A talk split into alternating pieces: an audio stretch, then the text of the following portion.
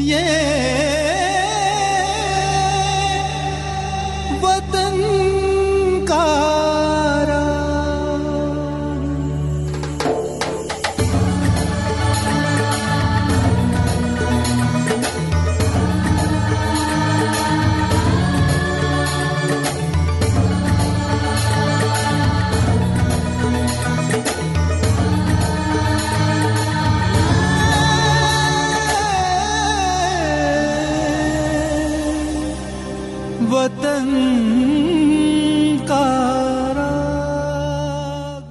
कार्यक्रम के सभी सुनने वालों को हमारा नमस्कार।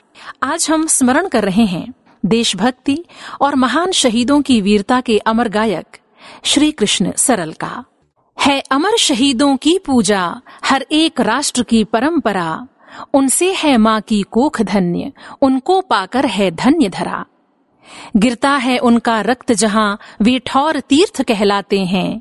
वे रक्त बीज अपने जैसों की नई फ़सल दे जाते हैं, नई फ़सल दे जाते हैं। उन अमर शहीदों के प्रति कृतज्ञता का ये भाव विशेष है।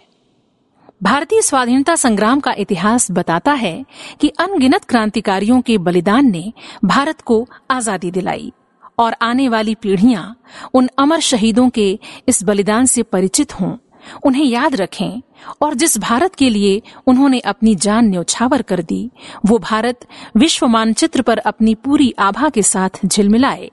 ऐसे ही विचारों में डूबा हुआ था भारतीय स्वाधीनता के संघर्ष और बलिदान को देखने वाला एक देशभक्त कवि हृदय जिसे हम श्री कृष्ण सरल के नाम से जानते हैं। अपने इसी संकल्प को पूरा करने के लिए उन्होंने अपना पूरा जीवन पूरी प्रतिभा, सामर्थ्य, तन, मन, धन सब कुछ समर्पित कर दिया। जब भारत स्वतंत्र हुआ, तब श्री कृष्ण सरल मात्र 28 वर्ष के थे। उन्होंने अपनी किशोरावस्था में आज़ादी का संघर्ष देखा था। वो स्वयं आंदोलनों में शामिल हुए थे। उन्होंने युवा क्रांतिकारियों के जोश और जुनून से भरा बलिदान देखा था। देशभक्ति के भाव का वो चरण देखा था जब अनेक युवा क्रांतिकारियों के जीवन का मात्र एक ही उद्देश्य था, स्वराज। जिसके लिए अपने प्राण दे देना भी उनके लिए बड़ी बात नहीं थी। स्वतंत्रता प्राप्त हो जाने के बाद श्री कृष्ण सरल ने देशभक्ति भाव के इसी चरमोत्कर्ष को अपनी कविताओं के माध्यम से जगाए रखने का संकल्प लिया। क्योंकि उनका मानना था कि शहीदों का यशगान होता रहे, उनके बलिदान की कहानियाँ सुनाई जाती रहें, तभी स्वतंत्र भारत में पैदा होने वाली पीढ़ियाँ आज़ादी के दीवानों के बलिदान का मूल्य समझ सकेंगी और देश प्रेम की अमर ज्योति सदैव जलती रहेगी। ऐसा महान चिंतन रखने वाले क्रांतिकारियों की बलिदान गाथा के अमर गायक थे श्री कृष्ण सरल, जो सदा कहते रहे पूजे न शहीद गए तो फिर यह पंथ कौन अपनाएगा? तोपों के मुँह से कौन अकड़ अपनी छातियाँ अड़ाएगा? चूमेगा फंदे कौन गोलियाँ कौन वक्ष पर खाएगा? अपने हाथों अपने मस्तक फिर आगे कौन बढ़ाएगा? पूजे न शहीद गए तो फिर आज़ादी कौन बचाएगा? फिर कौन मौत की छाया में जीवन के रास रचाएगा? पूजे न शहीद गए तो फिर यह बीज कहाँ से आएगा? धरती को माँ कहकर मिट्टी माथे से कौन लगाएगा? मैं चौराहे चौराहे पर यह प्रश्न उठाया करता हूँ। मैं अमर शहीदों का चारण उनके गुण गाया करता हूँ। जो कर्ज राष्ट्र ने खाया है, मैं उसे चुकाया करता हूँ। आइए सुनते हैं चंद्रशेखर आज़ाद की यश गाथा में उनके द्वारा लिखा ये गीत। आज़ादी के परवानों का दीवाना। मैं आज़ादी की डगर डगर में घूमा मैं आज़ादी के परवानों का दीवाना। मैं आज़ादी की डगर डगर में घूमा आज़ाद चंद्रशेखर की है जो याद लिए ग्राम ग्राम में नगर नगर में घूमा। मैं आज़ादी के परवानों का दीवाना।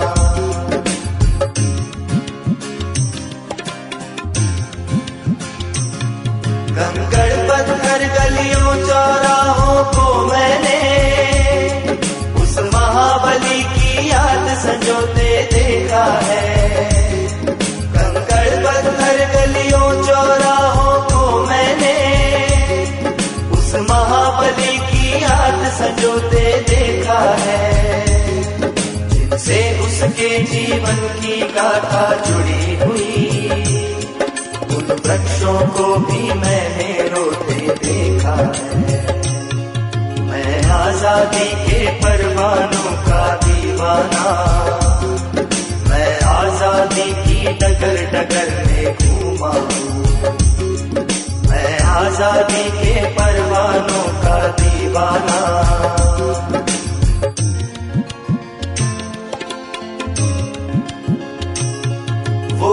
कुटिया जिसमें उसने प्रथम सांस ली थी। कहती, मुझको बेटे की आहट आती है। वो कुटिया जिसमें उसने प्रथम सांस ली थी। कहती, मुझको बेटे की आहट आती है।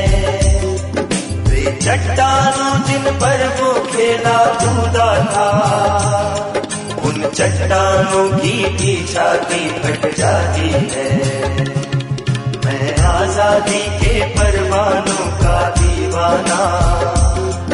मैं आज़ादी की डगर डगर में घूमा हूँ। मैं आज़ादी के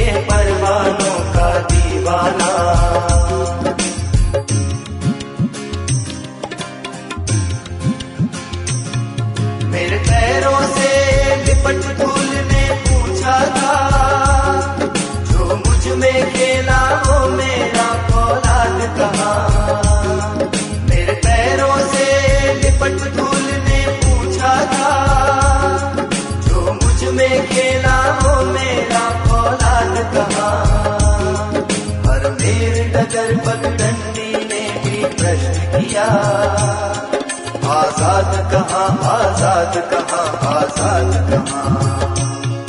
मैं आज़ादी के परवानों का दीवाना। मैं आज़ादी की डगर डगर में घूमा मैं आज़ादी के परवानों का दीवाना।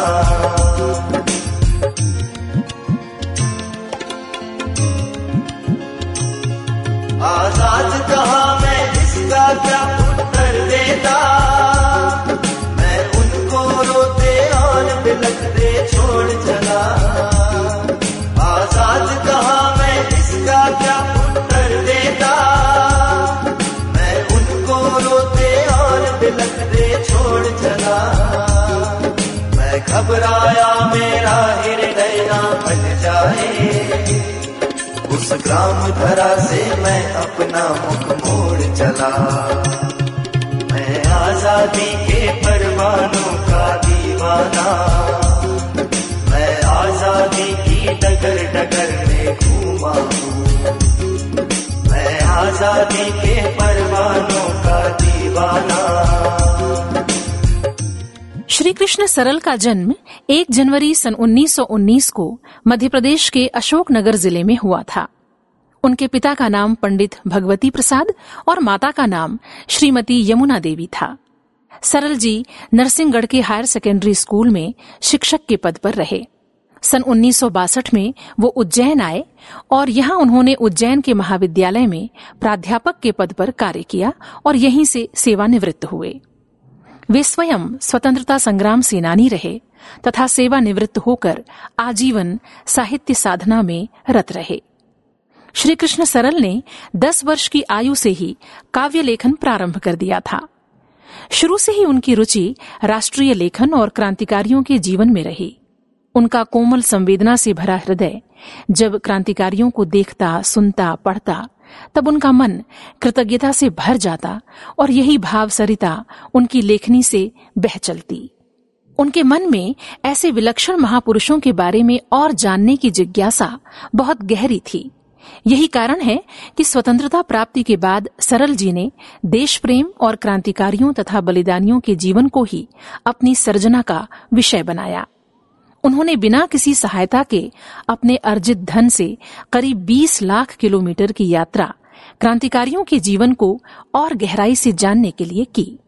जय सुभाष, चंद्रशेखर आज़ाद, भगत सिंह, शहीद अशफाक उल्ला खां, बागी करतार, क्रांति गंगा जैसे पंद्रह महाकाव्यों के अलावा कई खंड काव्य काव्य संकलन, काव्य ग्रंथ और उपन्यास उन्होंने लिखे। विशेष बात ये कि उनकी हर रचना का केवल एक ही केंद्रीय भाव है राष्ट्र प्रेम और क्रांतिकारियों का जीवन यश। देशभक्ति और भारत माता के सपूतों के प्रति उनका कृतज्ञ भाव हमें संत कबीर के निर्गुण प्रेम और मीराबाई के कृष्ण प्रेम की याद दिलाता है। राष्ट्र निष्ठा की वो बातें केवल दीवानगी का पर्याय बनकर न रह जाएँ और शहीदों का जीवन बलिदान केवल कहानी बनकर न रह जाए, बल्कि ये बातें हमारे जीवन से भी जुड़ी रहें। यही विमर्श, यही चिंतन श्री कृष्ण सरल की संपूर्ण सृजन यात्रा में दिखाई देता है। उनका ये सरोकार संकल्प शक्ति में इतने गहरे तक समाहित था कि उन्होंने अपनी पुस्तकों की पाँच लाख प्रतियाँ देश भर में घूम घूम कर लोगों तक पहुंचाईं। और जो धनराशि मिली, उसे शहीदों के परिवारों की सहायता के लिए अर्पित कर दिया। वो कहा करते थे, जिसे देश से प्यार नहीं है, जीने का अधिकार नहीं है। जीने को तो पशु भी जीते, अपना पेट भरा करते हैं। कुछ दिन इस दुनिया में रहकर वे अंततः मरा करते हैं। ऐसे जीवन और मरण को होता ये संसार नहीं है, जिसे देश से प्यार नहीं है, जीने का अधिकार नहीं है। वो सदा ही वीर और वीरता का आह्वान करते रहे। जियो या मरो, जियो या मरो, वीर की तरह जियो या मरो, जियो। वीर की तरह जियो या मनो जियो या मनो। तीर की तरह जियो। चलो।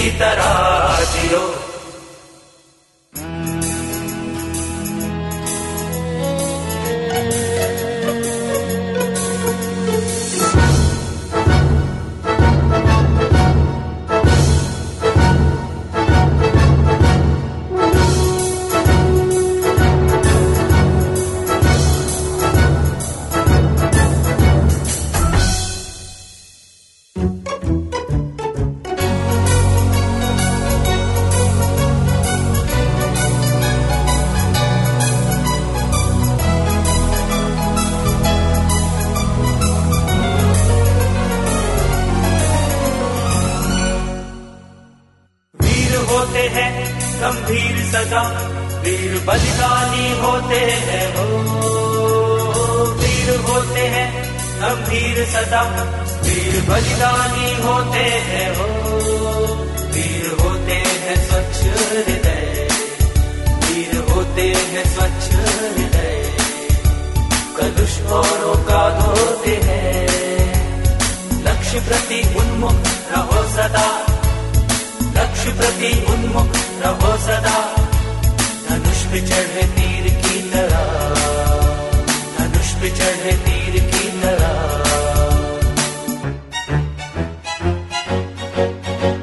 जियो मरो जियो या मरो वीर की तरह जियो या मरो।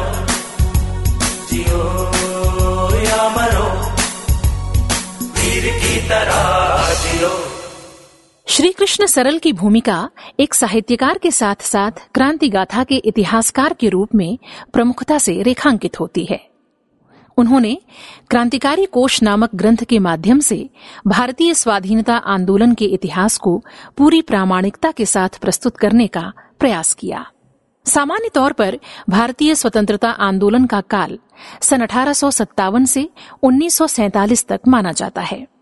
लेकिन क्रांतिकारी कोष में इसकी काल सीमा सन सत्रह यानी प्लासी के युद्ध से लेकर सन 1961 यानी गोवा मुक्ति संघर्ष तक निर्धारित की गई है।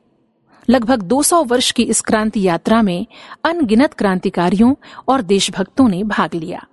इन सभी का विवरण इस महान ग्रंथ में दर्ज है। क्रांतिकारी कोष पाँच भागों में प्रकाशित हुई। 1500 से भी अधिक पृष्ठों का ये ग्रंथ उन अमर क्रांतिकारियों के जीवन का एक प्रामाणिक इतिवृत्त है। श्री कृष्ण सरल ने राजर्षि पुरुषोत्तम दास टंडन के कहने पर युवाओं को संदेश देने के उद्देश्य से क्रांतिकारियों के जीवन पर महाकाव्य का लेखन आरंभ किया था। इसमें प्रामाणिकता लाने के उद्देश्य से उन्होंने पूरा जीवन यायावरी में बिताया। सुभाष चंद्र बोस पर महाकाव्य लिखने से पहले उन्होंने दस देशों की यात्रा कर दुर्लभ संस्मरण और छाया चित्र एकत्रित किए, जो भारतीय इतिहास के अनूठे दस्तावेज़ हैं। उनके जीवन में ऐसे अनेक अवसर भी आए, जब वो कठिन परिस्थितियों से घिर गए।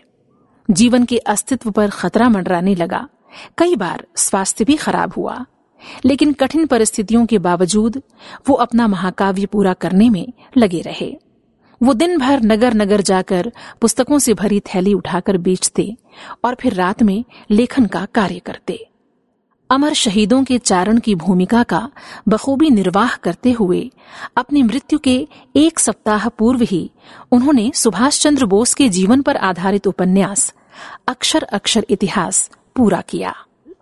श्री कृष्ण सरल उस समर्पित और संघर्षशील साहित्यकार का नाम है, जिन्होंने लेखन में कई विश्व कीर्तिमान स्थापित किए हैं।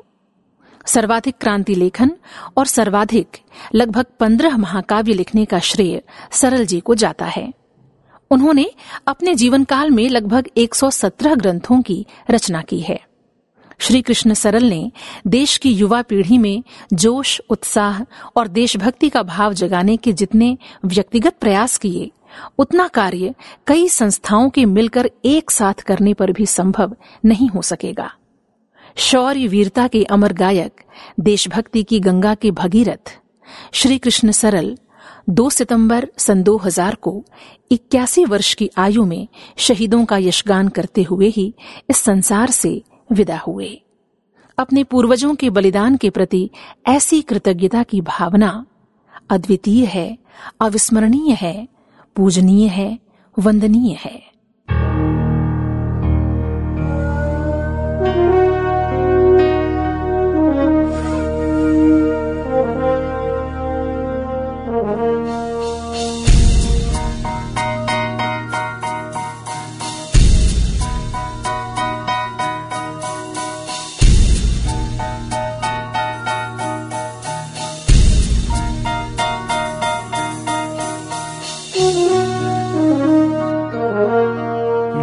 देश बता तो तुझसे कैसे प्यार करूँ?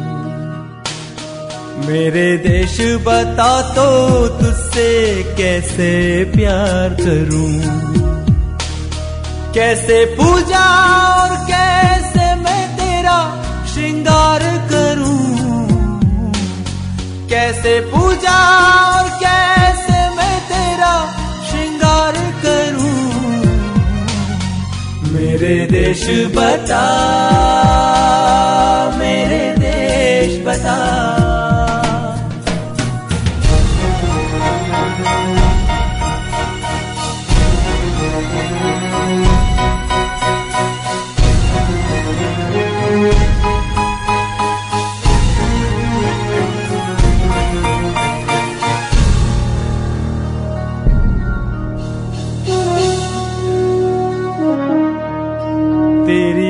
गोदी में मेरे जीवन की आँख खुली। तेरी गोदी में मेरे जीवन की आँख खुली। मेरी सांसों में तेरी माटी की गंध घुली। मेरी सांसों में तेरी माटी की गंध घुली। तेरे किस किस गौरव को मैं रूपाकार करूँ? मेरे देश बता तो तुझसे कैसे प्यार करूँ? मेरे देश बता, मेरे देश बता।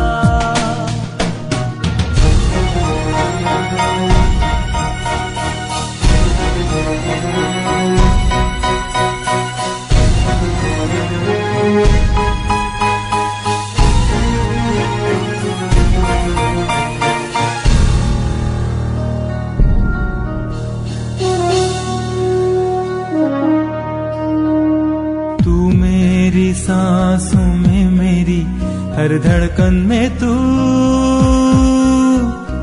तू मेरी सांसों में मेरी, हर धड़कन में तू। मेरे कर्म वचन में तू, मेरे चिंतन में तू। मेरे कर्म वचन में तू, मेरे चिंतन में तू। तुझ पे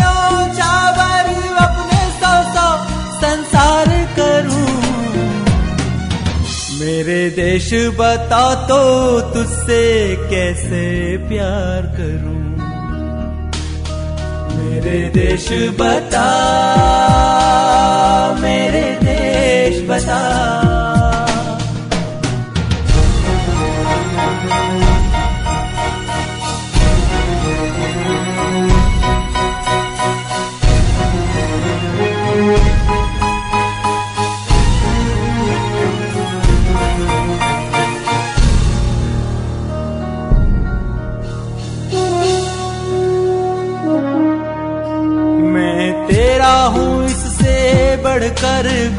गौरव कौन भला? मैं तेरा हूँ इससे बढ़कर गौरव, कौन भला? तेरे हित जीना मरना ये सबसे बड़ी कला।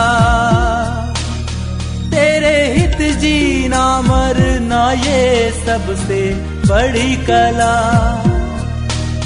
जितनी बार मिले जीवन हर बार करूँ।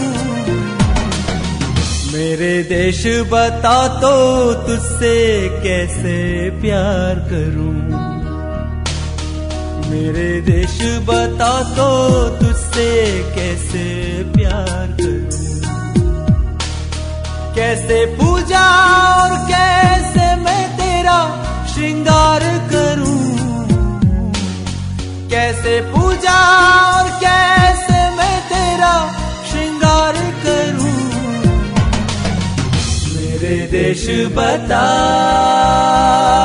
मेरे देश बता। ये वतन का अभी आप सुन रहे थे कार्यक्रम वतन का राग। प्रस्तुति? ये